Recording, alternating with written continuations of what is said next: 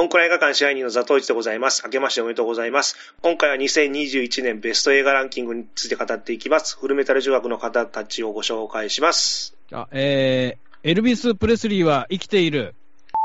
僕は死んでいる。秋見列車です。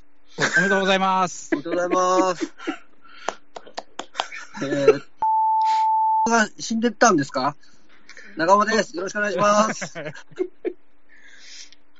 そんな工事をいつから始めたんですか？このパターン、始らなかったですよ。のー、今年もよろしくくお願いします。香港のホイミデブですお。願いします。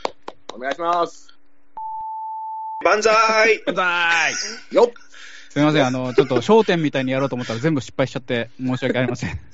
スポンサーがね、あの、ですからね。もう、わの連載ももう始まりましたからね。もう、いきなり飛ばしていきますね、今日は。多分全部使えないんで。すいませんでした。あの、もう早速編集で P 入れなきゃいけない仕事が増えたわ。新年もう初も P を。ザトイさんの表情が。すいません。えー申し訳ございません。えうということで、えー毎年恒例の2021年年間ベストランキングをちょっと皆さんに語っていただこうということで。はい。もう、あれですか、ランキングは決まりましたでしょうか？ー迷いましたけどまあ、ね。決まっそうですね。もともとちょっとやっぱ毎年ですけども、やっぱちょっと見てる映画が少ないので、はいまあコロナもあって、うん僕はだからベスト5にしました。あ、絞ったんですねすすごい。はい。20本ぐらいしかもうないので、22本しか見てなかったです。おー、これ例年に比べるともうかなり少ない方ってことですよね。まあ、どうですかね。なんか、ここ最近、なんか、うんそんなもんですね。ああ、なるほど、なるほど。新作は。うんうんどうですか、皆さん。何本ぐらい見ました？私今回は10本しろ絞りました。はいおおうんな、何本見られたうちの10本ですか？ザトイさんは。多分3、40本、もうちょっと見てるかな、おーもっと見てると思います。はい。わ私は去年は数えたら76本見てました。ああ、見てますあね。すごいですね。あーほとんど病気ですね。もうねすねすごい。うんすごい。で、立派ですね。トップ10を、で、おいきますんで。おー70本見てたらね、そのトップ10っていうのもね、そうなんですよ。なんか、何本見てりゃトップ10ぐらいは作れます。はい。うんそうですね。はいあでも70本の全部順位聞きたいですけどね、時間的に。一番ひどいやつとかを聞いてみたいです、ね。あんまひどい映画をこの晒すのは基本はしないスタンスなるほどなるほどはいまあ、あることは、ダントツ最下位はありますけど、はいはいはい。じゃあ聞きたいですね、そう言われたら。ちょっとね、今度、ゆっくり、こっそり教えます。はい。はい、お願いします。えー私、あの、10本しか見てなくて、10本、それを順位つけて、あの、発表します。あ、ははい。い。すいません。最下位があると中途半端な、本当に。毎回で申し訳ないですけどね。はい。はいどうしよう。わ私から言っていいですか？はい。もうサクサクと言っちゃいます。えー、私のベスト10ですね。第10位。えー東京自転車節。おー。えっ、と、コロナ禍の影響で地元の、えー代行運転の仕事が激減した、えー監督さんが主人公なんですけど、これ、その方が上京して、まあ、自転車配達員で生計を立てようと試行錯誤を繰り返す日常を描いたはいドキュメンタリーですね。で、あのー緊急事態宣言の影響下で、様変わりした東京を配達員、ウーバーイーツの配達員にされてるんですけど、その配達員の視点から見ていくっていうのはすごい新鮮でしたうん。うんうんで、この風景っていうのは二度と撮れないので、もう何十年かして歴史的資料としても価値があるのではとう思います。ん。なるほど。で、コロナ禍の重たい世界観と監督のひょうひょうとした人柄の対がすごいいいバランスで打ち出されてるので、おすすめうんしたいなと。ちなみに監督さん、ポレポレ東中野で、あの、お会いしたんですけど、なかなかのナイスガイでした。僕も見ました。あれ。面白かったです。あの、編集っていうか、うまいですよね。撮るだけ撮って見せ場をこうちゃんと編集で後ろの方に置いてる感じもするなっていうのもあるし、あとやっぱ監督のキャラクターがね、すごいね、フファンな方で。多分もう去年大ブレイクしましたよね。まあれと、あれよあれよっていうあ、そうなんですか？なんかいろんな媒体に取り上げられて、インタビュー受けられてた。あ、そうなんですね。よかったですね。ねという感じでございました。町山さんもね、見たって言ってましたね。ああ、はい結構評価してますよね、町うん山我らが、我らが町山さん。そうですね。兄 兄貴ですからね。あれいろんな、悪しきにつけ。そうですね、もう本当にいい面も悪い面も本当に尊敬できる本当ですね人気ですよ。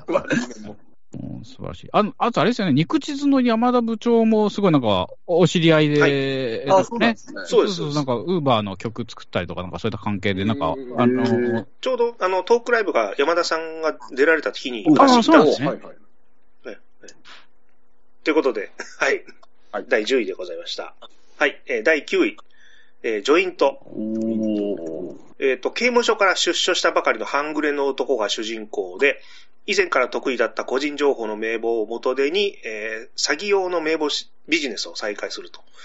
で、その後、えー、仇の友人から投資を勧められて、ベンチャービジネスに介入して、投資家へと転身を図るっていう、まあ、話なんですけど、あのー、ケントカズとかでも現代薬剤映画をうまく表現できてたんですけど、これもまた違った形でうまく描描けてるなと思いました。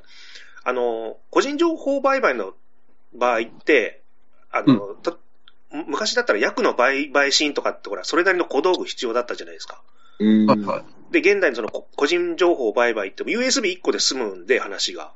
なるほうんで、もうニュース見てても情報漏洩のニュースって結構あるんで不自然でもないし、そういう着眼点のうまさもちょっと評価したいなと思いました。うんただうんこれですね、セリフがすごい聞き取りにくくて。えーもう字幕つけてくれよってぐらい、あの、聞き取りにくいので、ちょっとそこはもったいなかったなと。うんあと、これ自主制作映画で、監督長編第1作目なんですけど、完成度はすごい高いです。ね。で、あの、小島、えー大大監督っていう方なんですけど、あのーなんだっけ、孤高の逃亡で小林監督を知った時のようななんか感覚なので、今後の作品にも期待したいです。ちょっとね、あの、面白そうだなと思ってたんですよね。うんうんポイント。いいですね。はい。これから追っかけていきたい感じの。これいいですよ監督っていう感じですかね。へうんうんはい。いいいですか？うんはい。えー、だ第8位。はい。えー、第8位は、新エヴァンゲリオン劇場版 4DX 版。ーあ 4DX 版。あの、大人気アニメの劇場版シリーズの完結編なんですよ、これは。ええで、僕はずっと見ないで避けてたんですけど、まあ、完結したということで、上波9を一気見してからの鑑賞をしました。はい。はいあの、ポッドキャストでも語りましたけど、えー私のこの人は売れるという予想通りですね、あの、コロナ禍の中、ね、中であの、100億円の興行収入を突破して、あと NHK スペシャルに取り上げられて、あと庵野秀明県の開始というですね、飛躍の年になったんじゃないかなと思います。ザトイさんが見つけたんですよね。ああ、お互い、あ、お互い。さすがですね。えーあ、お互いだ。ああー すごいですね。先見の明がありますよね。ありますね。うん映画いっぱい見てるからでしょうね、やっぱね。で、二十何年遅れたんだっていうね。はい。で、あの、まあ、冗談はさておき、その都内で一度見た後にですね、保護員デブさんが 4DX 版を絶賛されてまして、で、ゴールデンウィークのえー帰省中に、あの、地元の映画館でちょうどやってたんで、体感してきました。あの、画面とですね、えーその、椅子のシンクロ率は非常に高くて素晴らしかったんですけど、すごいですよね。はいただ北九州の 4DX のシートがですね、あの、アイスクリームとかジュースとかこぼしっぱなしなんで、やっぱりろくでもない土地だなっていうのも入れて8位にしました。や だな、それ。あーそれちょっと掃除してほしいですね。うん民度が低いから。うん北九州市は民度が低いから。うん人間の手転がってますからね。あの、用心棒のオープニングみたいにそ。れを、用心棒のオープニングみたいに犬が加えてね、歩いて、ああ、帰ってきたなって感じですもんね。うん下品な街ですよ、本当あそこは。全然エヴァンゲリオンじゃなくて北九州ディスってるだけだったっていう。あ、でも8位なんですね。ちょっと、もうちょっと、ザトイさん上行くかな、なんて。私も結構上かなと思ったんですけど。ちょっとね、年末他にダダダといろいろあ、来ましたんではいももういいのがあったんですね食い込んでき。たんですね。ということで第7位いきます。えーはい消えない罪。えー警官殺しの罪で服役後、刑務所を出所した女性をサンドラ・ブロックが演じてます。う、えーうんうんうんと、社会復帰しようとしても世間から冷たくされて故郷でも厳しい批判にさらされると。で、彼女の心の拠り所がかつて仕方なく離れ離れになってしまった妹を探し出すことなんですよね。で、これネットフリックスのオリジナル作品なんですけど、すごい完成度が高かったです。えで、その妹を探し出す時点でも、あの、いろいろなハードルがありまして、ずっと世間から分かってもらえないっていう孤独感が伝わって、まあ見ていてヒリヒリする作品でございました。で、うん脇役に、あのーみんな大好き、ヴィンセント・ドナフリオですね。あの、微笑みデブが登場してくれるのも、まあ、ポイントアップということで。活躍してますね、ヴィンセント・ドンフリオ。結構出てますよね。出てますね。また、いい弁護士役やってるんですよ、これが。へええ。あ、気になるの。で劇場の公開もされたっそうですね、ちょっとだけなんかやってたみたいですね。うんなるほどう。ん。これ、ザトウシさんもいよいよネットフリックスに入ったわけですよね。あの、1月3日からデビューしました。ああ、おめでとうございます。本あの当だよ廃人になりそうです。い本当で今ますで。これを入らないとしていたはずのザトウシさんがいよいよこの手をつけたわけですね。だから、今回、あ、今年からいっぱい新作を見るよって感じで。おあもういよいよやっぱもう結婚から遠ざかる可能性ないですよね、もう本当に。二次元の世界にもう、ゆっくりと。え、映画、映画と結婚する感じでね。ええ映画と心中ツイッターのね、プロフィールにも書いておいた方がいいですよ。映画と結婚してますので、ええお断りですと。ええ DM お断りにして。もう、うんで、続きまして、はい第6位、はいえー悪なき殺人ですね。えとフランスとドイツで制作された映画で、えーツイッターのタイムラインでの評判が気になって鑑賞しました。えーフランスの山中で、えー女性が失踪して殺害された事件から群衆劇がスタートするんですけど、あの初期タランティーノ映画のような時系列をいじった方式で、後になってだんだん仕掛けが見えてくる箇所が多々あります。うんうんうん、で、あんまりこれちょっとネタバレするともったいないんで、もう言わないようにするんですけど、あの、立川談志師匠が人間関係はいい誤解か悪い誤解って言ってたんで、その一番きつい事例を見せたのが本作で、これはぜひちょっと予備知識なしで見てほしいです。はい。ちょっと見たい。そうですね。ちょっとこれ確かにタイムライン上では結構話題になって、あの、うんベスト10に上げてる人も多いですよね。うん。うんうん。で、続きまして、えー第5位、パーフェクトケア。うんえー高齢者の後見人を務めるのがロザムンド・パイクですね。で、資産家の高齢者を見つけては医者とグルで介護が必要と嘘の診断をさせて強制的に介護施設に入れてしまうと。でう、んその間に高齢者の資産を搾取して自身の利益にしてしまうと。で、恐ろしいことに全て法律に沿って行われてるんで、罰することができないんですよ、この仕掛けが。ええある日、身寄りのない資産家の女性をターゲットにして動いたんですけども、よりによってその女性の背後がちょっと手出したらやばい系の人物だったってとこで話が面白くなってくるんですよね。うん。で、そこから彼女をめぐる攻防戦が始まるんですけど、あの、ロザムンド・パイクがですね、こち亀の量産ぐらい、あの、金への執着心、あと、はったりのかませ方、うん。その肝っ玉っていうんですかね、転んでもただでは起きない根性を見せてくれるのがむちゃくちゃ面白かったです。うん。で、ゴーンガールでもすごい嫌な女演じてましたけど、やっぱ、ロザムンド・パイクってこういう役やらせると本当うまいなと思います。うん。これも見たいと思ってました。これ僕見ました。あの、ザトウイチさんがタイムラインで結構絶賛してたんで、あ、見ようと思って見に行ったんですけど、今おっしゃられるように、確かにこち亀のりょうさんみたいな、本当にこのヤクザに脅されて、もう身ぐるみ剥がされてもそこからまた這い上がっていくみたいな、ものすごいタフな女性をやってましたおね。ー。はいよ。かったです、僕も。はい。こち亀の量産役をロザムンド・パイクがやってるというじゃないでね。わけですはない。それはあの、香取慎吾さんが必ずやってるので、でもできますよ。ロザムンド・パイクならできます、量産やえあ、できる。はい、できると思います。ラサール石井か、ラサール石井かロザムンド・パイクかと。ロザムンド・パイクでいけるオーディションで3人が並ぶわけです。は話してるの見たくなっちゃうから。3人がオーディションでりょうさんのあれを一人ずつやってもらう。まあちょっとラサール石井が声優やってる分、ちょっと頭一つ。そうねね。アドバンテージあるからね。うはいん。部長っつって。部長、あ、部長の言い方の一つで全部変わっちゃうわけです日。本語でやるんすか？ロ ザムンド・パイク。はい。すいません。では、第4位いきます。えー第4位、はいえーキャッシュトラック。おえーお現金輸送専門の、えー武装警備会社にジェイソン・ステイサムが新人として採用されます。え、どんな、どんな設定やと思うんですけどこれ。おかしいですよね。よくなんて面白いんですか、その。まあ、この時点でもう100点なんですけど、いや、本当に。一行で面白いってすごい、本当いい映画だと思います。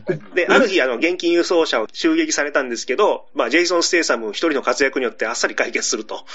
で、あまりにも優秀なため、周囲から、えー称賛されるんですけど、こいつ何者なんだと疑問の声も出だすと。はい。で、ここまでだったら、まあ、いつものジェイソン・ステイサムの映画にありがちなんですけども、ジェイソン・ステイサムが一体何者なんでしょうかのパートに入ってからの変化球が面白くて、えーうんランキング入れました。で、長山さんがあの、パンクの仕事をされてたと聞いたんで、あはいはいちょっとタイミングよく時間が空いたんで見たんですけど、想定外のフィレモノでしたね、これは。でうん、後半の銃撃戦が、今こんな装備あんのっていうアイテムが出てきて、あ、の、うん今後の銃撃戦の、映画の中の銃撃戦の表現が変わるポイントを見たかもしれないと思ってですね。はい。あはい、そうなんですかランキングに。最新あの、プロテクター。ーっていうのはかつてなかったんで、そうなんですよね。あの、プロテクターでの銃撃戦っていうのがちょっと新しいなってやっぱ思いましたよね。あまあ、う受けながらはい打ち合うということですか、おー。あ、そうなんだ。今まで防弾チョッキぐらいはあったじゃないですか。はいはい当たってもひるまないんですよ、なかなか。なるほど。うんうん時々だからちょっとね、どっちもそのヘルメットみたいにつけてるから、どっちがどっちか分かんなくなる時もありましたけどね。ただやっぱあの銃撃戦はすごく面白かったですね。斬新でした。らしくないぞ、ガイ・リッチーと思いましたけども。あ、そうですね。変わってますよね、ガイリッチー作品としては。結構ああいうハードな渋いアクション映画撮るんだなって感じですよね、外国そう人が。そうそう。ということでございます。あとやっぱ音楽の使い方で、あのーうん素晴らしかったのが、あの、ジョニー・キャッシュの、えー、音楽の曲をちょっとなんか、リミックスしてんのかな？で、なんか、中盤のあの大殺戮シーンみたいなのがあるんですけども、うん。ここで使ってるのがめちゃくちゃかっこいいんですよね、あの音楽が。えー、あそこ素晴らしかったですね。最高です。ということで、第4位でございました。はい。はい、えー、第3位。えー、ブルー。あのー、ボクシング経験者でもある、えー、吉田圭介監督が8年の構想を得て完成させたボクシング映画です。えー、江本時夫さん演じる、えー、ゲーセン店員が中学生に絡まれたのをきっかけにボクシングジムに入会します。で、そこのジムに、えー、松山健一さん演じる面倒見のいい性格のボクサーから指導を受けるんですけど、彼自身は名コーチなんだけど試合がむちゃくちゃ弱いんですよ。で、あのーうんうん彼のライバルで後輩ボクサーに当たるのが、えー東出正宏さん演じてるボクサーで、その、そこのジムのスターなんですよね。で、日本チャンピオン目前の地位にもあって、えー木村文乃さん演じる松健の幼馴染と結婚を控えてると。で、つまり松健が憧れていた地位、もう人も全てゲットしてる側なんですよね。で、この微妙な三角関係がおあの物語の軸なんですけど、東出さんが順風満帆っていうわけでもなく、あの、ボクサーという職業柄、やっぱりリスクを伴う面っていうのもちょっと起こってくるんですよね。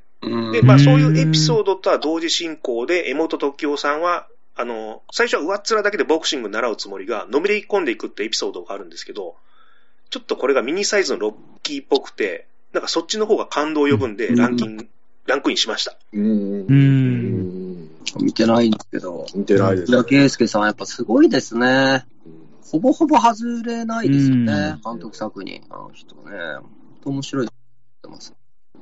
なんかま、昔なんかその本で読んだエピソードで、こう、まあなんか、アイデアをこう浮かぶために、なんかこう、競艇場かなんか、競輪場か競馬場かな、そういうなんかギャンブルのところに行って、うん次のレースまでに絶対にこう、ワンシーンのアイデアをなんか浮かばせるみたいな感じで、あの、もうとにかく無理やりこうひねり出していくみたいな。ええ競馬だったらめちゃめちゃ早いじゃないですか。そうそうそうそうレースの感覚。一日いたらもう結構なシーンかけますよ、本当にね。そっか、すごいですね。面白いと思い面白います。。うん吉田さん、はいいい監督ですね。はい。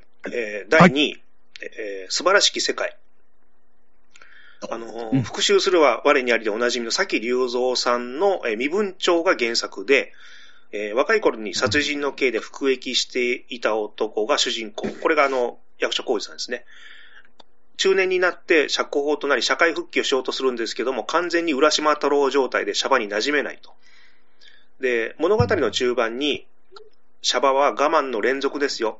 我慢の割には大して面白なか。やけど空が広いっち言いますよってこのセリフが映画オリジナルらしいんですけど、まあ、刑務所に一度も入ったことのない自分でさえこの世界の住みづらさなのに、服役した人から見たらさらにハードルの高さをちょっと集約したいいセリフだと思います。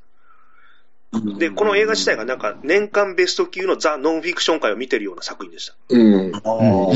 であの、さっきも紹介した消えない罪とかジョイントもランクインしましたけど、なんか今年は出所した人の話がすごいストライクゾーンだったのかなという感じがします。はい、以上でございます。いいですね。いい映画でした。うんいい映画ですね。では、第1位ですね。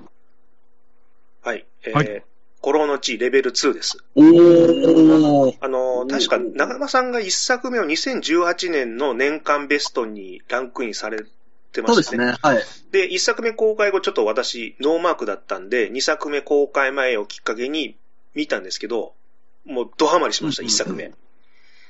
しかしレベル2が1作目のね、役所広司さん、主人公が不在の状態で、松坂桃李さん主役でうん薄味になるんじゃないかって不安のまま見に行ったんですけど、まあ、あの、敵役の鈴木亮平さん演じる上林ですか。あの、化け物キャラの登場で、もう前作超えの面白さになりました。おー。あの濃い味になってましたよね、逆にね。えー。ああ、それはすごいですね。しかも、あの、原作小説にないオリジナルストーリーで勝負して、世界観を壊さないバランスと、まあ、このご時世、非難を浴びやすいっていう薬剤映画が作りづらい、作りづらい時代に過去の話ってことでワンクッション置いたところに、まあ、ちょっとコロンボスの卵的な映画としてもすごい評価してます。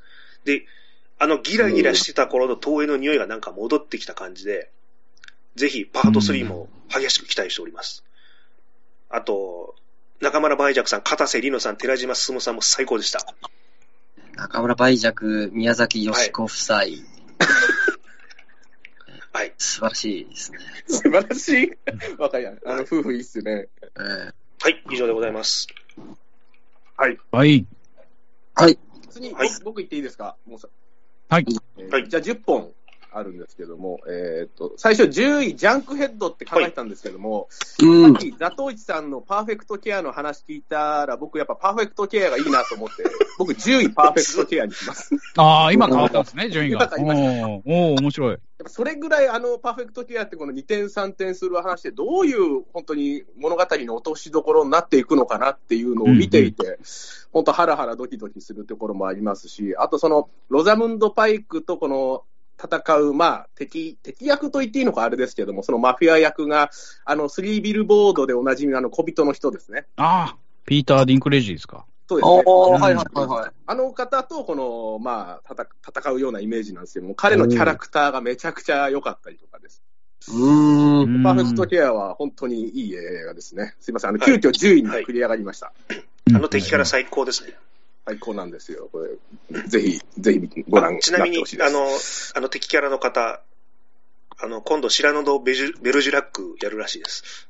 お、それは何あの、あれ、シラノドベルジュラックって古典知らないですかね？はいはいはい。ありますねタイトル。だけは聞いたことあります。穴がでかい人の話ですね。あれを背の小さい男に変えて、あー、なるほど。すごいですね。主演なんですね、思いっきり。ちょっとこれは見たいですよ。おお。いや、あの人は本当いい役者さんですよね。あのーちょっとドラマになりますけど、ゲームオブスローンズで、やっぱああいう風に生まれちゃったけど、恐ろしく頭が切れて戦略の天才として生まれてしまったという役を、めちゃくちゃうまくこう演じ切ってですね、もうすごいかっこいいんですよ。見せ場もいっぱいあって。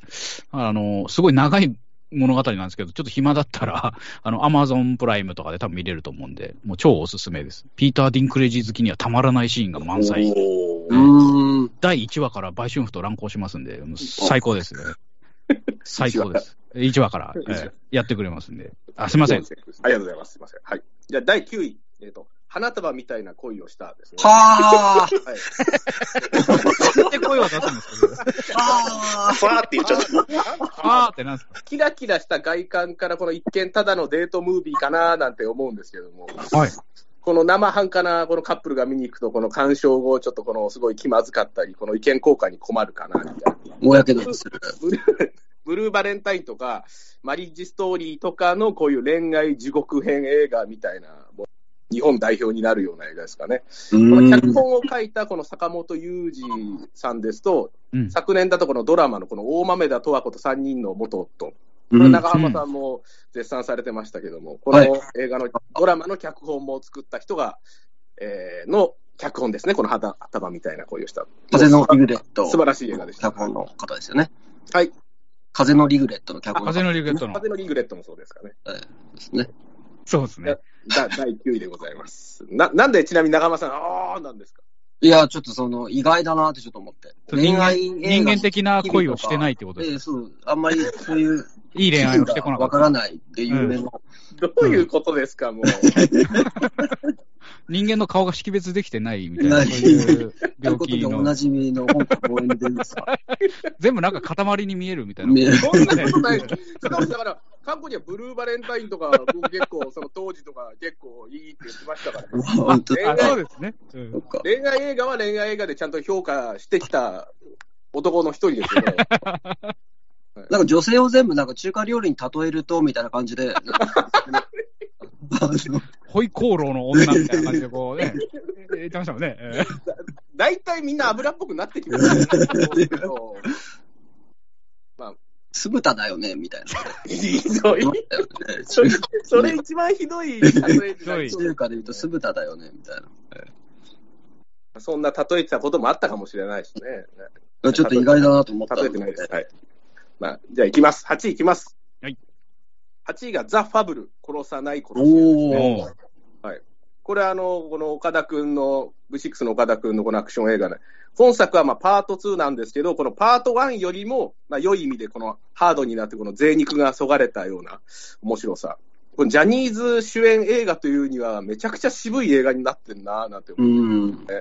あとその、敵役のその堤真一のこのキャラ造形が、なんとなくこのマルサの女に出てくるこの敵役っぽくてですね、なんかあの嫌な感じっていうんですかね。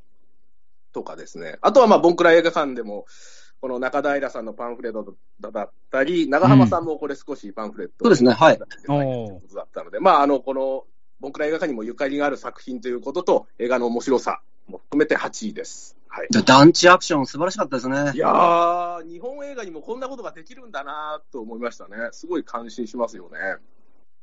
あれ確かね、あのパンフにも書いてましたけど、フランスのね、あのアクション監督みたいな人が全部、なんか、つその、つけたみたいな。あ、そうなんですか。アクション振りつけたみたいなこと書いてましたね。えへえ。ちょっとなんか、だから、ケレン味があるというか、あれなんですかね。そうそうそうそう。フフランスフランスでややってるんですか？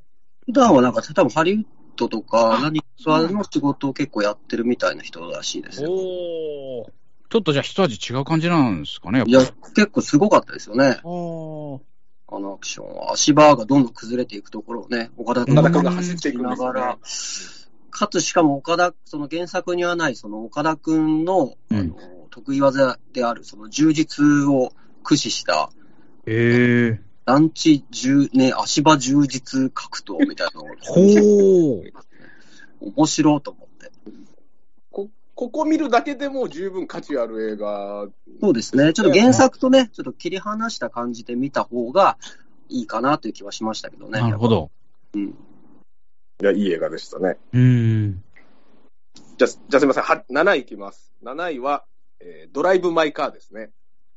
ああ、これ、まあ、に私、去年2回見ました。まあ、この妻を失お二回った主人公と、その主人公の運転手を務める女性の交流を描いた映画で、まあ、2時間59分この映画あるんですけど、この邦画でここまでこの3時間ぐらいあるのに、この、うん。見れちゃうっていうの、もう7人の侍ぐらいじゃないかなぐらいに、この飽きなく3時間見れるっていうのが、2回見たっていうのは、1回目すぐ寝たからとかじゃなくて。いやいやいや、一回、面白いなと思って、あ面白いなと思って。見た後に、2回目はちょっと、まあ、あの、2人で見に行くことになったので、ああ、なるほど。うん。じゃあちょっとこれおすすめしたいよって言って連れて行ったんですけど、ただ2回目一緒に見た人はもう大酷評でですね、ああ、そうなんですね。もう出ている人がもうみんなうじうじしすぎてるよ。なんなんだよ、こうみんな中二病かよ、こいつらみたいなことを言ってるわけですよ。なるほど。ものすごいだから、意見は割れましたけど、ああ、でもいい映画ですよね、それはね。んそうですね。うんうん。いろいろ激論というか、まあ、話し、話せる映画っていうことでもいいかなと思いますね。なるほど、なるほど。じゃあ次、第6位ですね。第6位は、えー、機動戦士ガンダム先行のハサウェイですね。おー。はいこれはあの、オープニングはもうまさにこのクリストファー・ノーラン映画を見てるみたいな気にさせるようなアクション。でうん、この夜、フィリピンのダバオという都市を舞台に、この夜の紫外線、モビルスーツでのこの戦闘シーンがあるんですけど、うん。このシーンはこの市民目線でこのモビルスーツ戦のこの迫力を描いていて、で、ガンダムシリーズで今までこの市民目線でこのモビルスーツから逃げ惑うシーンっていうのがあんまりなかったような気がするのでですね、うん。まあそういう意味でこのすごい見応えがすごいと。で、まあファーストガンダムからこの逆襲のシャアまで見ている人は、まあ必ず見てほしいなと。この古いファンのツボも抑えながらきちっと新しいことをやっているという点が素晴らしいかなと思ったので、第6位に入っております。確かもうアマプラで見れましたよね、確か。あ、もう、もう見れます。あ、もう見れるんだ。あ、見ようかな、じゃあ。かな。ただハサウェイというのが、えー誰の息子でしたっけ？えっと、ブライト・ノアというですね、あのファーストガンダムでいう、このホワイトベースの艦長の、まあ、息子になるんですけども、うん。やっぱこの大河ドラマとしての面白さですよね。あの、一番最初の作品に出てきたうん主人公のこのサブキャラの息子がここに来て、まあちょっとテロリストというですね、この、なかなかハードな役をやるんですけども、はい、はい。だその、ファーストから見ていったこの流れに沿って、この先行のハサウェイというのを見ると、またグッとくるかなと。単品だけだとちょっとどうかなという部分もあるかもしれない。うー。うんん。じゃあすみません、第5位いきます。はい第5位はですね、あのファーザーですね。あの、アンソニー・ホプキンス主演の。はい。これ、あの、認知症をこの追体験できるような映画なんですけども、これが本当に恐ろし恐ろしすぎる一本で、うん。この、徐々にこの認知症の兆候が出だしてきて、この己の目で見る世界がこの混乱していく過程というのがこの映画でもうまさに描かれてるんですね。で、この自分の意識にこのだんだんこの自信がなくなってくるんですよ、主人公のアンソニー・ホプキンスが。うん。例えばその自分の息子だと思ってずっと話して、息子として話しかけられてたと思ったら、その10秒後、その息子が外出て、中に入ってきたら息子じゃなくなってるんですよ。話息子と思って話しかけてるのに。え、私はなんか別、息子じゃないですよ、みたいな。だからこう自分の意識がこの揺らいでいくというような怖さ。これ本当、もう全人類が見るべき映画だなと思ってですね。これおすすめですね、第5位。ファーザー。怖そうっすね。怖いです、見てうん怖い。でもちょっと予習というかね、どうせどの道我々も、うね、あの、遠からずそうなりますからね。ねええもう間もなくですから、ええね。今そこにある危機なので、ちょっとこう見とかないと。例えばジーパンがもう全部ションベンの匂いしかしないんですよね。そうですね。あの、れがね。あの、ちょっともうこれ、おしっこ切り、切りすぎちゃったかなと思ってもまだ出ますから、ね。そうなんですよね。タイトに。ね、あの、湧き水みたいな感じになってますよね。そうですね。で、もう、でも。ちょっと前までのカバンで隠してたりしたんですけど、最近もう割ともうオープンにしてます。うん。もう、こうなんか分かってきましたよね、なんかね。だから、周りの人に、あ、この人なんでこのションベンのシミとか隠さないのかなと思ったら、うん、もうね振り切った。ええ大丈夫、うん ですよね。お。おちんちんのパッキンがもうバカになってるから。ねバカにえ あれなんかもう売ってないらしいですよ。売ってないらしいんで。え最近ないですか、あのパッキン。ね メーカーに聞いても、マジっすか？え置いてないんで、ダイソーとかで買えるのかな この方ないんで。コインズでも売ってないんですよ。古い方なんですね。しょうがないゴムとか渡されるだけなんで。これでいいっすか？ないですね、もうねね。小よりを詰めて。世の中の人もちょっと多めに見てほしいですよね。ションベン臭いかったりするね。しても。そうっすね。本当困っちゃいますね。すいません、なんか。いや、お互い頑張りましょう。頑張りましょう。頑張りたいそうですね。えはい。じゃあ、えっと、第4位はですね、あの、ドントルックアップですね。おーネットフリックスオリジナルの。はい。あのーバイスとかマネーショートで、まあ、おなじみのアダム・マッケイの、はい、最新作で、これはもう本当アダム・マッケイの最高傑作で、もう私としてはこの0年代ベストのこのデザスタームービーかなとえ。うん。本来このオールスターキャスティングでこの金をかけてやっていいようなもう映画ではないような気しますね。すねめちゃくちゃ褒めてるんですけども。うんうん。うんで、まあ、このですね、アメリカ政府やマスコミの皮肉具合を見て、この本当このサブスクで公開する意味っていうのを強く感じるかなと。もういろんな人にも見てもらおうという意思を感じるかなと。まあ、これを多くの人が見て、まあ、笑ったり、まあ、怒ったり、議論したりする映画だと思います。もうこれを見るためにネットフリックスに入る価値があるかなと思いますね。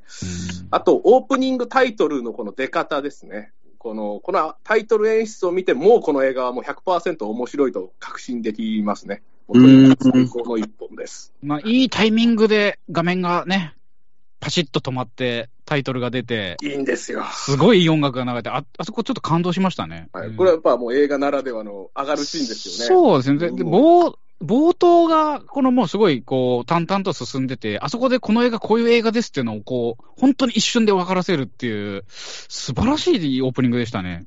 テイストがあそこでわかりますよね。わかりましたねテイス。トがうんやっぱいい映画は冒頭で結構もうう、うならせてくれるというか、うんうん。引き込んでくれるので、すごいね、あの、良かったですね、導入として、本当に。私も良かったです、あれは。おーうん。すごい。今年のお良かったオープニングでいうと、このノマドランドは入ってないんですけども、ノマドランドのタイトルも確か、フランシス・マクドーマンドがノションをしてるシーンで。始まるんですけど、あ、そうなんだ。そうなんですよ。だからやっぱもうこういうオープニングでこういう感じで攻めてくれると、もうこの映画は信頼できるな感がやっぱありますね。うーん。ちなみにその良かったオープニング他には何かあったりします？これもうすみません、パッと出ないです。まあ、同じ、あの、な、なんでしょうね、こう、ネタバレになっちゃいますけど、その、要するに、嘔吐した吐砂物をバッチリ映して、ゲロったところで画面が止まってオープニングになるんですけど、あの、あれですよね、嘔吐物、吐砂物が出てくるね、オープニングに外れなしということで、えー、それで言うと、殺し屋1のオープニング、これが、スペルマがね、ビュッとこう出て、えー、タイトルが変わると。他にもなんか探せば、いや、ありそうな気がしますね絶。対ありますよね。はいうん。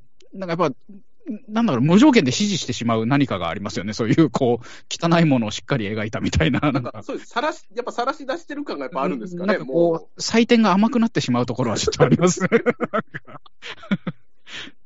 わかります。はい。すいません。う。そうですね。ドライブ・マイ・カーも確かオープニングは西島秀俊がうんこしてたはずなんで、あ、そうでしたっけ？すそうじゃないです。嘘です。わかりづらいな なんでそんな嘘つくんですか？ありそうだからちょっとわかんないです。ありそうですか？見てない人をめちゃめちゃ混乱させる嘘です。すいません。ないです。そんなシーン。嘘です。すいません。うん。それね、楽しみに見る人いますからね。そうですね。うん訂正しといた方がいいですよ、しっかり。大変失礼しました。西島ファンの皆さん、ドライブ・マイ・カーのファンの皆さはいん、すいません。失礼しました。はい。はい。じゃあすいません。第3位いきます。はい。はい。第3位はですね、素晴らしき世界ですね。おー。名取さんの2位ですね。はい。で、現代社会のこのもう人間参加を描かせたら、僕、この監督の西川美和の右に出る者は今はいないかなと。もうこの巨匠の風格ですね。そのまあ、刑期を終えて出所した元殺人犯を通して、うんまあ、社会を適、社会と適応する難しさ、あとはもうこの流すこと、うまくいき、うまく抜くことを描いているかなと。で、この出所した男、三上を演じた役所広司はもうこの近年のベストワーク。えーまたこの三上を追うドキュメンタリーカメラマンの角田役のこの中野大河、もう抜群でですね、この二人の疑似家族っぷりはもうものすごい泣かせますね。で、うん劇中、この、えー役所広司と中野大河が、この温泉に入って、この背中なを流すシーンがあるんですけども、もうここは号泣ポイントであると。まあ、本当、生きるって、改めてこの楽ではないなというのを思わせてくれる一本ですね。はい。素晴らしい。うん。はいいや、もういい、本当いい映画でした。西川美和さんの中で僕も一番好きかなと思いましたね。あ僕も、もう現段階では、西川美和では一番これ、私もいいと思いますね。ちょっとなんかね、レベルが上がったというか、なんか一歩こう上に行ったような感じがしましたね。なんかね、巨匠、本当に巨匠の感じがちょっと出てきた。これからね、どんな映画また撮るのか楽しみですけども。はい。ねはい。じゃあ、次はですね、第2位は、はいえー新エヴァンゲリオンですね。はい。おお去年私はもう映画館でこれ4回見たんですけど、まあ、もう、昨年ね、もう僕ら映画館でももう話したので、もう今更言うことはないんですけども、うん。まあね、新ウルトラマンとか新仮面ライダーを楽しみにして、まあこれからもまた庵野秀樹をですね、この、いろいろと楽しんでいきたいなと思ってます。はい。去年紅白で、このあの、高橋洋子がこの残酷な天使のテーゼを歌ったんですけど、その歌う前、この司会の大泉洋がこの、エヴァに乗る乗らないのパロディをやっていて、まあ、この紅白にまでこのエヴァンゲリオンが、まあ、この借り出される姿を見て、うんまあ、いろいろと考えに至ったというような形。ひどい下りでしたよね、あれ。あ、そうだえーそうですも目も当てられない結。構好きでしたよ。ぐだぐだな感じの。ぐだぐだ。もう恒例の紅白のあのぐだぐだな感じうのね。ん。あのグダグダを楽しむのが好きじゃないですか。大人ですな大人ですね。大人の余裕だなそうなのやな。長いんですよ、そのやりとりがね。へえ。なんかいろんな声優使っても。あ、そうなんだ。ちょっと録画してあるんで、今度見てみます。あちょっと見て、あの、感想聞きたいです。はい。なんか、エヴァに乗るのよ。え、乗るんすか？みたいな、そういうやりとりですよね。そうです、そうです。いや、俺じゃないですよ、みたいな感じのね、もうダラダラダラダラやるんですよ。この間、やっとそこの動画だけ見たんですけど、ちょ、顔が赤くなりまあ、した。そうですか。あって、なんか、お、俺がここの場にいたらすごい恥ずかしい。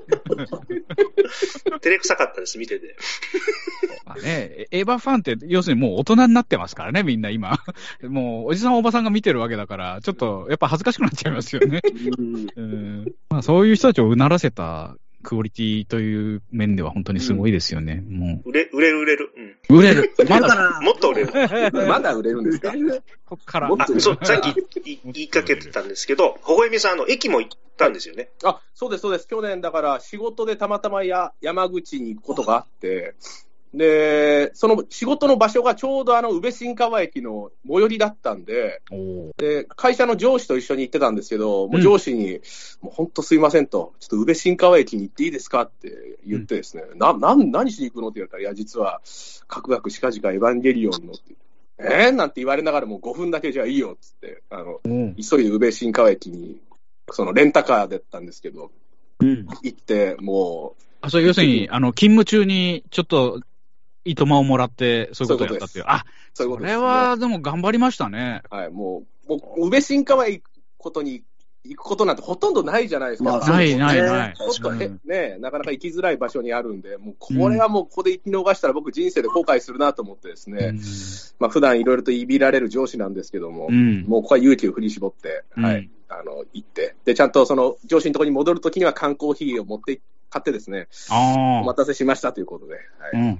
うん。じゃあ、あ。のね、その上司の電話番号教えてくれたら今度板電しとくんで、ね、あの、ええ、いびり返してやるんで、大丈夫ノイローゼにです。させましょう。ノイローゼさせましょう。追い込みます。ええ レクター博士っぽくやってもらっていいですか？そうですね。はいちょっと下噛み切らせますんで。てっきり、その上司の方に、あの、マリさんの格好をさせて、誰だってやったのかなと思ったんですけど。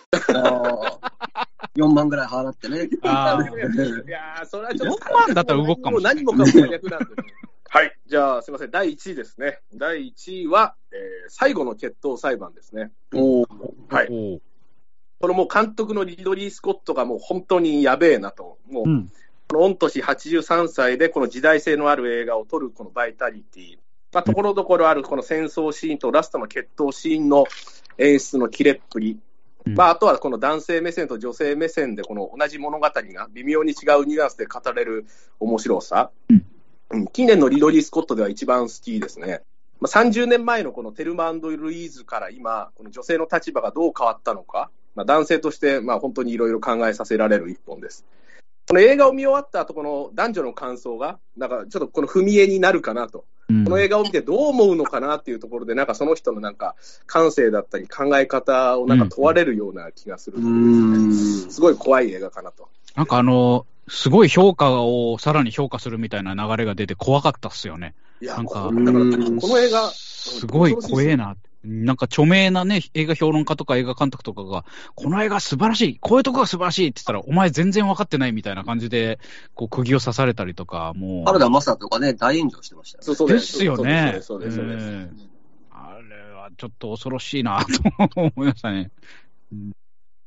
だから、ああこの映画の、だから、本当今言ったように、この感想がいろいろと波紋を呼ぶことが多いので、あんまり。りこういう映画って聞かないよな、ここまで、その人のそのいろんな人間性とかが問われたりするところもあるのでですね、ちょっと、それをこのリドリー・スコットが83歳で、ねうんブレードランナーとかエイリアンとか撮った人が撮ってるっていうのが、ねもう素晴らしいなと。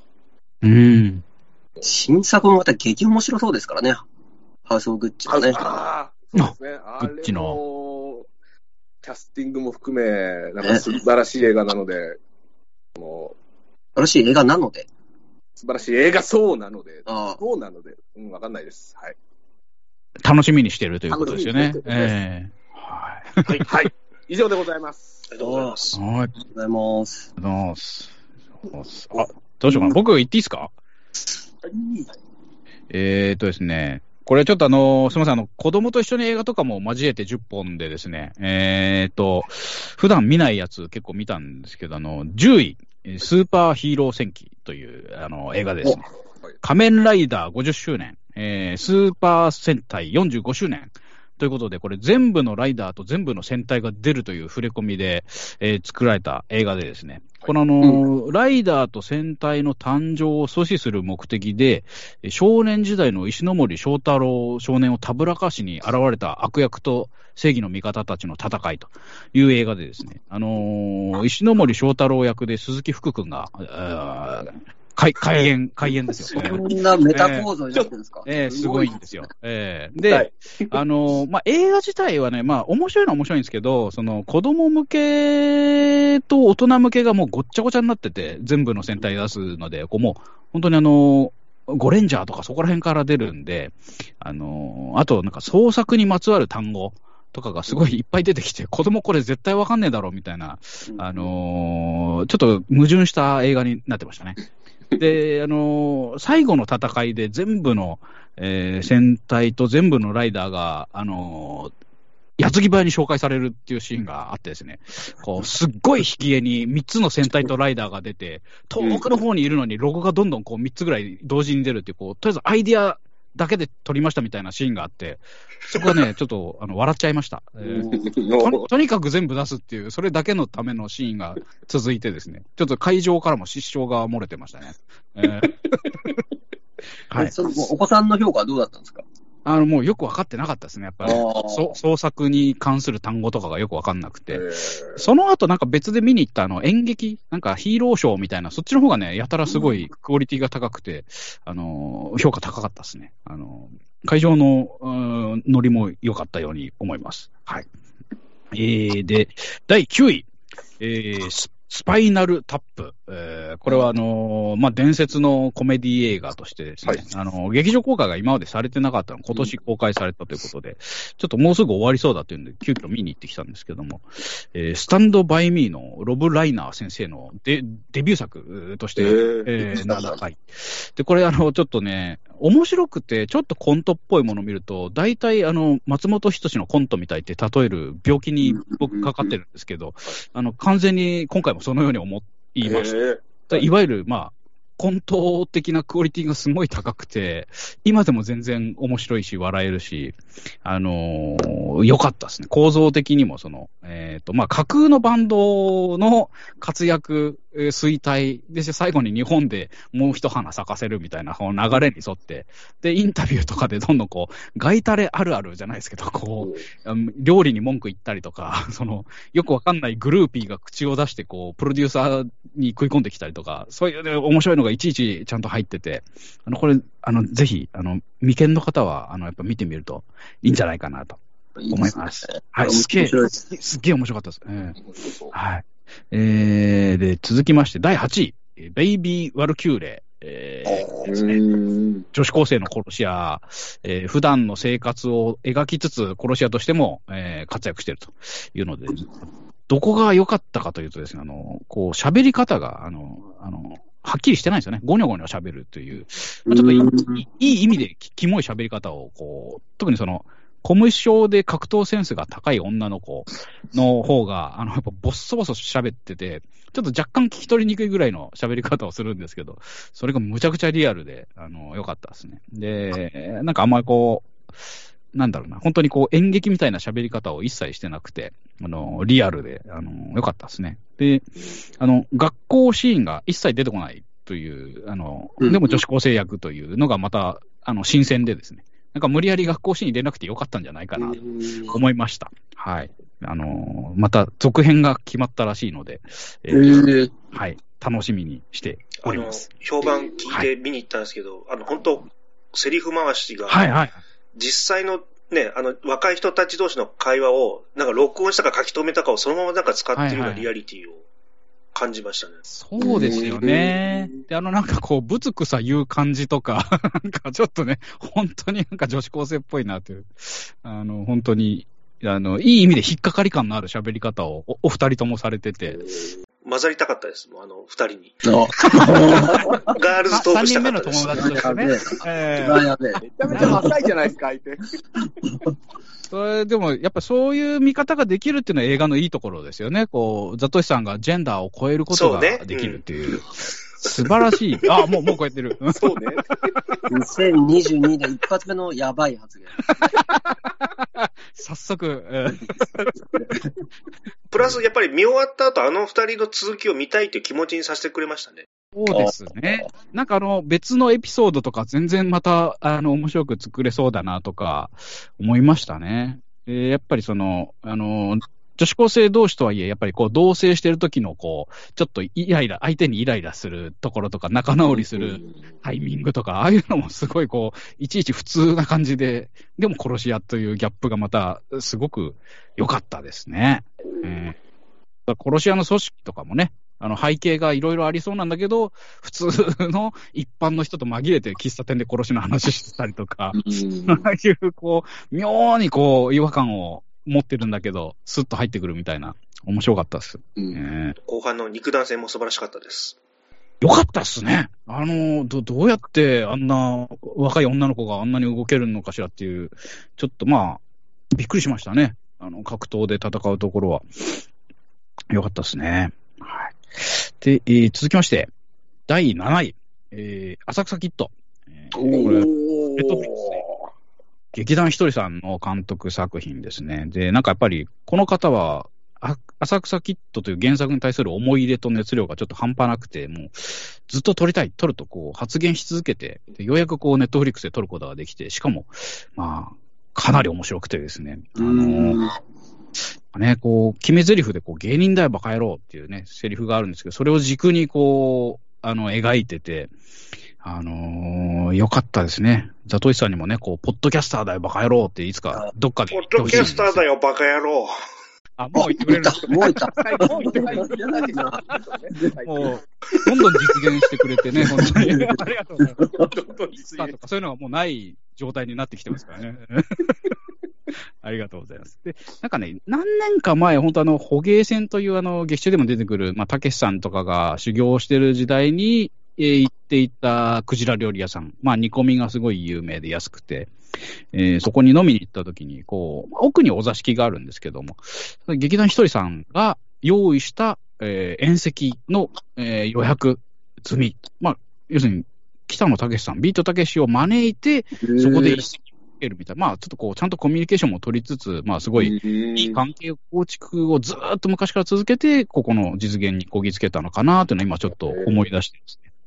で、まあ、あの、ちょっとこう、自分ごとになるんですけど、あの、監督の劇団ひとりさんと私、中学校1年生の時、同じクラスにいてですね。ええあ、そうなんですか。ええそうなんですよ。で、あの、まあ、そんなにこう、仲がいいわけではなかったんですけど、まあ、なんか会話を交わしたりとか、えーちょっとかいつまんだエピソードで言うと、あの、僕が一重で彼はすごい二重なんですけど、お前の一重ちょっといいな、みたいな。かっこいいぜ、みたいなこと言われて、それね、あの最近思い出して、あ、俺劇団一人にすごい一重褒められたわ、と思って。で、あとあの、もう一個あの、ゲームボーイのですね、あの、魔界投資サガというあのソフトがあるんですけど、それを僕は彼に貸したことがあって、えー2日か3日ぐらいでクリアして返してくれたんですけど、えどどうやってクリアしたの？って。もうずーっとやってたと。もうトイレ入るときもやってて、で、トイレで3時間ぐらいやったみたいなこと言って、ちょっとすごいなと思って、ゾッとしましたけどね。えー。でもな、なんかそう考えたら僕が取ったような気もしなくもない。僕が魔界投資サガを貸さなければこの映画できなかったかもしれないので、ええそれでこうパパラレルワールドというか、ええ私がやっぱり何かこう関わったんだろうなって思いながら見てました。劇団キットサガみたいな。あ、そうです。浅草キッド、サブタイトルで魔界投資サガついても、原案、あの、協力、明美列車で、多分、はい僕のネットフリックスだけそういうクレジットになってるはずですよね。はい。ええ、すいません。すごい初めて聞きました。まあ、よかったです。ね、よかったっすよね。あの、大泉さんがやっぱりあの、師匠役でね、深見千三郎という師匠、なんか軽やかな感じで、あの、すごい良くあの、なんかタップダンスをやっぱりこう取り入れてるんですけど、その使い方が抜群にかっこよくてですね、こう、いいんですよね。あの、タップダンス踊りながらどんどんこういろんなカットバックして、あの、のし上がっていくシーンとか、あと、こう、やっぱ心を通わせるシーンでタップダンス使ってたりとか、音楽もね、なんかすごく良くて、あの、非常にいいなと。あの、もう、敬遠劇をやる方がどんどんいなくなっちゃってて、あの、もう、ああいう芸人さんが見れないっていうのが寂しいんですけどね。あ今なんか、なんか言うとした。あ、まあ、これちょっと余談かな。あの、ロケやってた、あの、演芸場みたいなのあったじゃないですか。あれ、はい、あれ、浅草の木馬亭ってとこで、浪曲やる小屋なんですよ。うんうん。で、あそこで落語会やってる時に、元気伊蔵さんっていう芸人さんが、まだ全然有名になる前の浅草キッドを急に歌い出したんですよ。で、むちゃくちゃいい曲だなと思って、後と調べたら竹内さんの曲だったって分かって、で、そこ、その曲を初めて聞いたのはさっきのそのロケ地の木馬亭だったんで、あなんか変な縁だなと思って。グッときますね。まあそれ個人的な視点だからあんまりね、映画とは関係ないですけど。いやいや、いや、いいと思いますよ。そういう見方がもう全然いいと思いますけどね。やっぱり、染みますよね、余計に、そのエピソードがあると。またね、いい歌ですしね。あれがね、なんか、いやー、ちょっとね、もう一回ぐらい見たいなと思っております。えー、続きまして、えー、こちらもネットフリックスなんですけども、6位がドントルックアップ。えー、こちらね、微笑みさんも、えー、挙げてましたけども、えー、地球へ急接近する巨大彗星を発見した、えー、科学者たちと、その衝突を過小評価する政府側との、えー、対立を描く、ブラックコメディディザスタームービーですかね、これはね。いやー、よかったですね。やっぱりオープニング本当によくって、で、なんていうんですかね、こう、もう現代をすごい滑車してるというか、こうメディアによって雰囲気とかね、うん、演出があって、物事はどんどん決まっていく怖さがあって、で、あとあの、スマホ会社のね、あの、社長がすごい気持ち悪くて、ピーターっていう、すごいあの、高い声で嫌なことを、あの、喋るっていう。公演の時のね、子供を並ばせて、なんかそれぞれいいいいことを言わすんですけど、あの、台本にない質問しようとした子供を喋るなみたいな感じで黙らしたりとか、本当に恐ろしくて。で、あの、なんですかね、こう、ちょっともう現実に近いところで言うと、やっぱ、あの、トランプ大統領の選挙の時に不正をね、訴えてすぐ信じ込んで議会に突入しちゃったっていう事件があって、本当に SNS やべえなと。まあ、日本でもそれを煽った人もいるし、ツイートしちゃった人もいるし、まあ、なんか、ちょっとね、こうだったらいいなとか、こうだったら嫌だなっていう人間の心理をこう、やっぱりデマっていうのはついてくるので、あの、ちょっと気をつけたいなと思いました。でやっぱあの、メリル・ストリープが演じてる大統領が完全に女トランプですね。あの、あの、ドントルックアップって書いた帽子、野球帽をかぶって、一歩一歩歩いていこうみたいなこと言って、ちょっとおどけながら動くところが完全にトランプですよ、あれ。で、パフォーマンス重視で、そう断言してかっこいいこと言うんだけど、中身が全くない。進んでいこうとか。俺たちは正しいって言うだけで、結局、なんで正しいのかの検証を全くしない。でもうどんどんその、あの、デマの渦を、あの、大きくすることだけが上手っていうね、ちょっと気持ち悪いなと。本当にあの、まあ、政治的な発言をするのはどうかなと思いますけども、あの、本当に大統領、世界緊急放送をずっと信じて待ち続ける人たちとかまだ、いまだに日本にもいるんで、ちょっと危ないですよね。やっぱあの、極端な保守思想の人、なんて言いましたっけ？あの、スーパーウェブでしたっけ？ネットウェブでしたっけ？なんかそういう。スーパーウェブですね。スーパーウェブの方でしたね。あの、はい、バックブリーカー取り手にね、いる人たちは、本当にあの気をつけた方がいいなと思います。はい。で、こう、まあ、やっぱこう、分断をうまく描いた映画だなと思ってるんですけど、やっぱこう、分断が悪いよっていうのは、こう、議論とか対話を重ねるっていう大事さを描こうとして、やっぱ描けてないという、やっぱりこう、現代の危なさというか、もう全然こう、取り付く島がなくなっていく怖さみたいなのが、あの、良かったですね。えー、まあ、笑いつつ、ちょっとゾッとするという。えー、で、最後の最後ですごく面白いオチがあってですね。まあ、徹底的に皮肉ってブラックコメディで、あの、ちょっとトカジケータ先生で、原子力宇宙船地球号っていう、あの、放射能で住めなくなった地球を脱出して宇宙船の中でまた争いが起きるっていう、まあ、ひどい小説なんですけど、それもブラックコメディでめちゃくちゃ面白いんで、あの、ちょっと思い出しちゃったんで、よかったら、あの、読んでいただけたらなと思います。はい。でですね。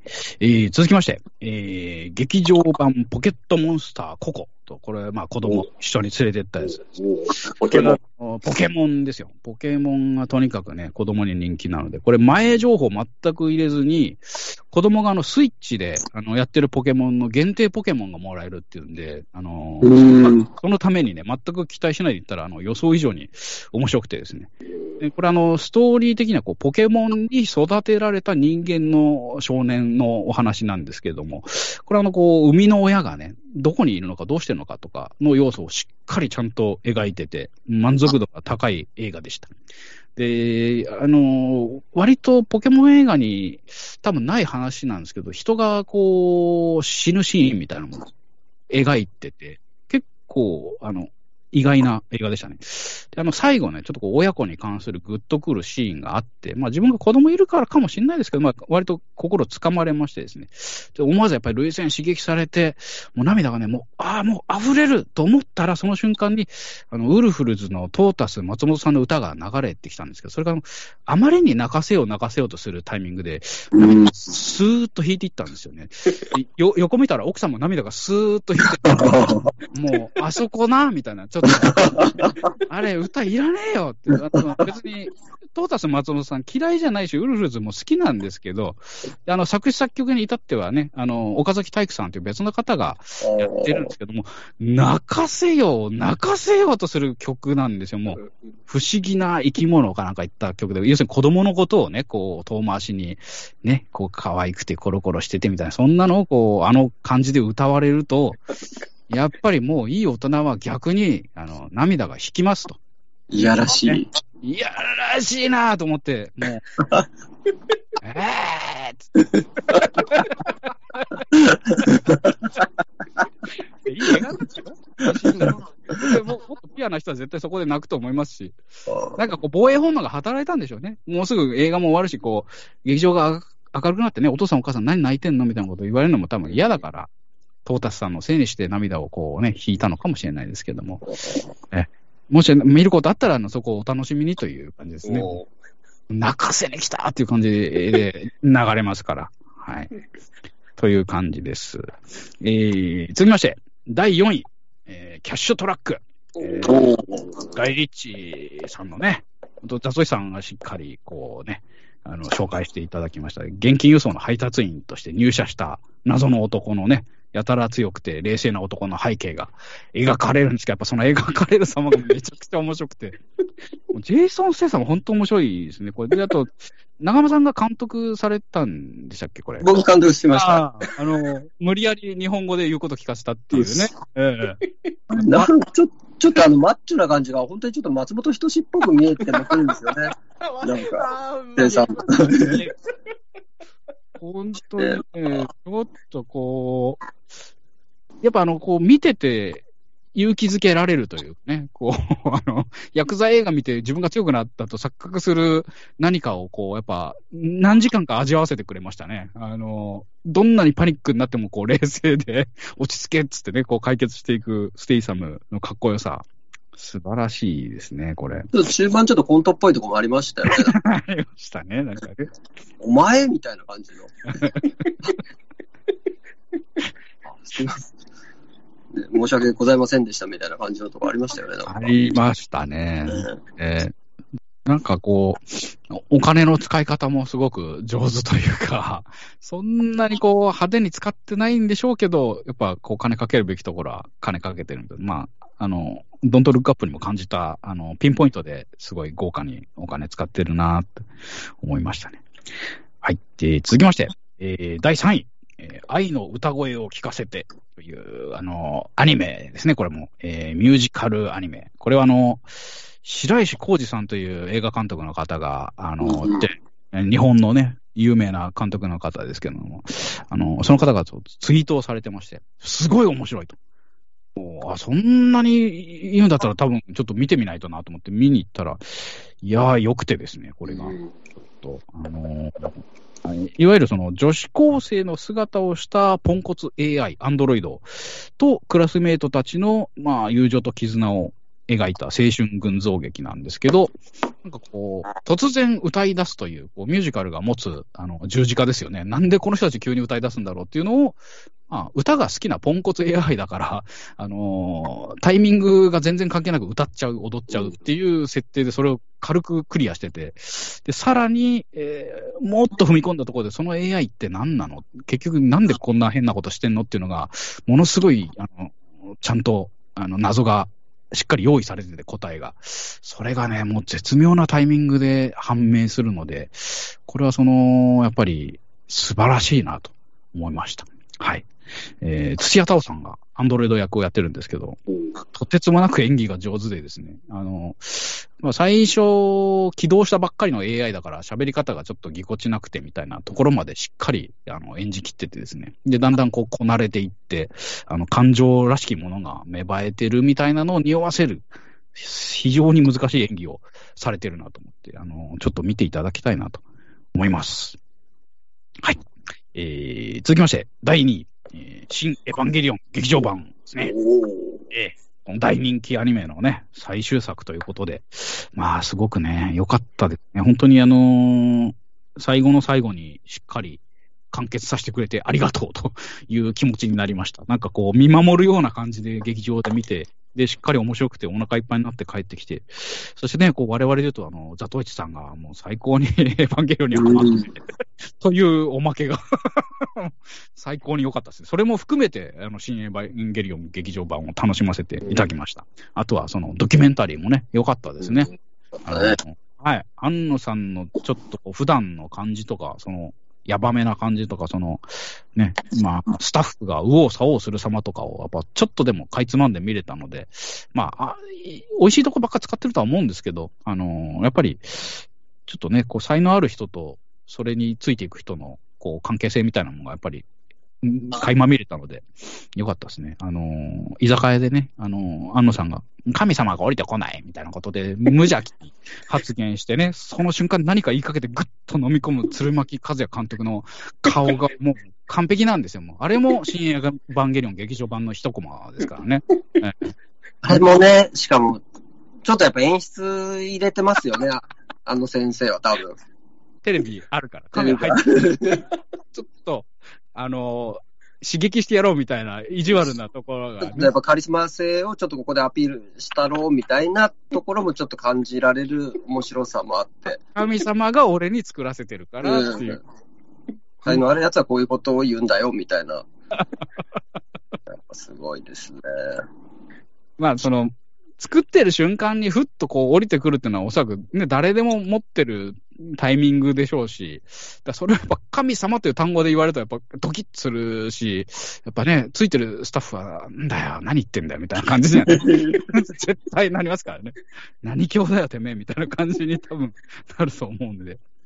はい、よかったっすね。えっ、と、第1位、えースーサイドスクワット極悪党集結。えー完璧な映画でしたね。あのージェームズ・ガン監督には本当今年1年を通じて、あのー監督作品で楽しませていただいて、ガーディアンズ・オブ・ギャラクシーのね、あの、1と2も、もう結構買ってしまってですね、あの、ブルーレイを、あのー家で再生して、すごい楽しい映画を作る人だなと思っていたら、やっぱスーサイドスクワット、ちょっと素晴らしすぎてですね、こう、無料で、あの、ホームページで見ることができた10分の冒頭を見て、とてつもなくそれが面白くて、これは本当見に行かないとダメだなと思って、えー見に行ったんですけど、あのーガーディアンズ・オブ・ギャラクシーで出てきた、ヨンドゥ・ウドンタ役のマイケル・ルーカーさんというね、あの、いい役者さんの、あの人の使い方がすごく上手で、あのーその冒頭10分で、あの、出てきてすぐ退場してしまうんですけども、あの、とてもいいシーンだったので、大好きですね。で、あの、ガーディアンズ・オブ・ギャラクシーをね、過去の発言を掘り出されて、えーちょっとこう、降板して、で、マーベルじゃなくて DC で映画を撮るという、その流れで、そしてさらにすごい映画を撮ってのけるという、あの、ストーリーもいいなと思いましたね。で、まあ、悪役で、いわゆる鼻つまみ者たちへの、こう、眼差しが、ちょっとすごくて、まあ気持ち悪くて、本当にね、下品でどうしようもない奴らなんですけど、まあちょっと意地があって、あの、やってのけるという、なんか2時間しっかり、あの、かゆいところに手が届く演出で、どこをどう切っても面白い映画でしたね。はい。文句なしの1位でした。以上でございます。ありがとうございます。ありがとうございます。ちょっと休憩入れますか？そうですね、ちょっと休憩入れましょうか。そうですね。ちょっと。はい。